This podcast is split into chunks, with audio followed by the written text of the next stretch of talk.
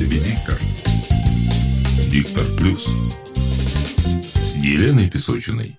Сегодня очень важно каждому спикеру прокачивать свою подачу и подумать о том, как жестикулировать или поддерживать пресловутый зрительный контакт. Все видели таких ораторов, которые мнутся, стесняются, как бы танцуют на месте, смотрят только на свои слайды и говорят неуверенно. В результате на такого спикера смотреть не хочется. Ощущается неподготовленность, нервозность и страх. Некоторые называют это аутентичностью. Что у него такой собственный стиль. На самом деле это просто отсутствие умения. Подаче нужно учиться и нужно уметь владеть телом во время выступления. В этом выпуске подкаста я расскажу о мифах вокруг зрительного контакта и дам несколько советов, чтобы вы могли себя проверить и потренироваться самостоятельно. Совет первый. Смотри и считай до 10. Это самый странный и безосновательный совет из всех, которые я слышала много раз про визуальный контакт с аудиторией. Всегда хочется спросить того, кто это заявляет, как одновременно и говорить, и считать. Люди приходят на тренинги за идеями и инсайтами, а не посмотреть на то, как вы не подготовились и теперь зависли, потому что считаете. Переведем данный миф в конструктивный вариант. Выступая, останавливайтесь на зрителях, не скользите по ним.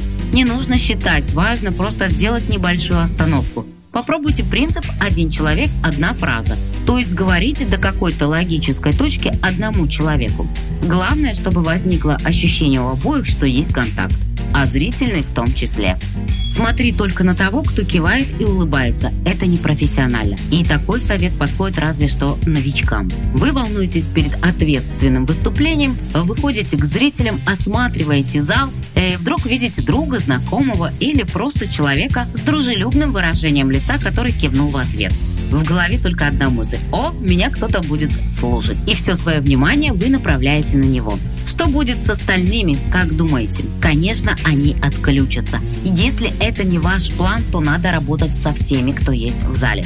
Дарите каждому свое внимание и свое выступление. Более того, смотреть на всех полезно потому, что мы взглядом распределяем фразы по зрителям. Если вы говорите о коллегах из IT-отдела, в этот момент можно взглядом обратиться именно к ним. Так вы будете держать возле себя всех. Смотрите на всех. Смотри на лоб между глазами.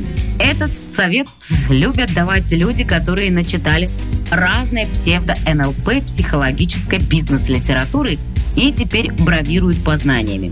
Однако есть два ограничения у этого совета. Первый. Далеко не все любят, когда им смотрят в зону третьего глаза. Многие расценивают такой взгляд как вызов или пренебрежение. Второй. Далеко не всем видно, что вы смотрите именно в лоб, если вы выступаете на расстоянии или на сцене. Совет не работает. Я бы рекомендовала смотреть, как вы привыкли это делать, без фанатизма. Только сам взгляд должен быть дружелюбным, а не вызывающим. И добавлю, не заморачивайтесь так на этот счет. Это перебор. Смотри по траектории буквы «М». Иногда этот совет работает. Особенно если речь про начало тренировок и формирование привычки. Есть люди, не удивляйтесь, которые тотально не привыкли смотреть в зал. Выступают только для слайдов или ноутбука перед собой. Эту привычку нужно выпрямлять как раз советом про М-траекторию. Но важно не доводить движение до закономерности, которая читается из зала. Такой спикер будет выглядеть как робот, у которого прописан только один алгоритм. Когда вы привыкнете обращаться к залу, прекращайте траекторию М. Будьте хаотичны и спонтанны. Важно! Помните про фланги и галерку. Так мы устроены, что смотрим перед собой. При выступлении в большом зале у спикеров часто выпадают фланги и задние ряды. Они попросту туда не смотрят. Что делать? Действие первое. Вспоминать про фланги. Второе.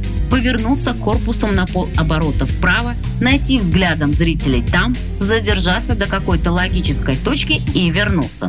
Повторить тоже в левую сторону. Если зал совсем большой, то можно подключить перемещение и сделать пару шагов в правой части зала. Постоять там, потом повернуться к центру или в левую часть зала, которая тоже немного остыла и ждет уже вашего внимания. И забрасывайте взгляд на галерку, ведь там тоже вас ждут. Работайте с каждой частью зала. Зрительный контакт – это 3 в 1. Первое – это диагностика. Вы понимаете, как идет выступление, как относятся зрители, понимают ли, не спят ли. Второе – вы ставите взглядом акценты в речи. Информация лучше воспринимается публикой. И третье – это магнит. То есть, когда вы смотрите, то и смотрят на вас. Поэтому не стоит пренебрегать таким маленьким и, казалось бы, очевидным действием оратора. Тренируйтесь и смотрите на всех зрителей.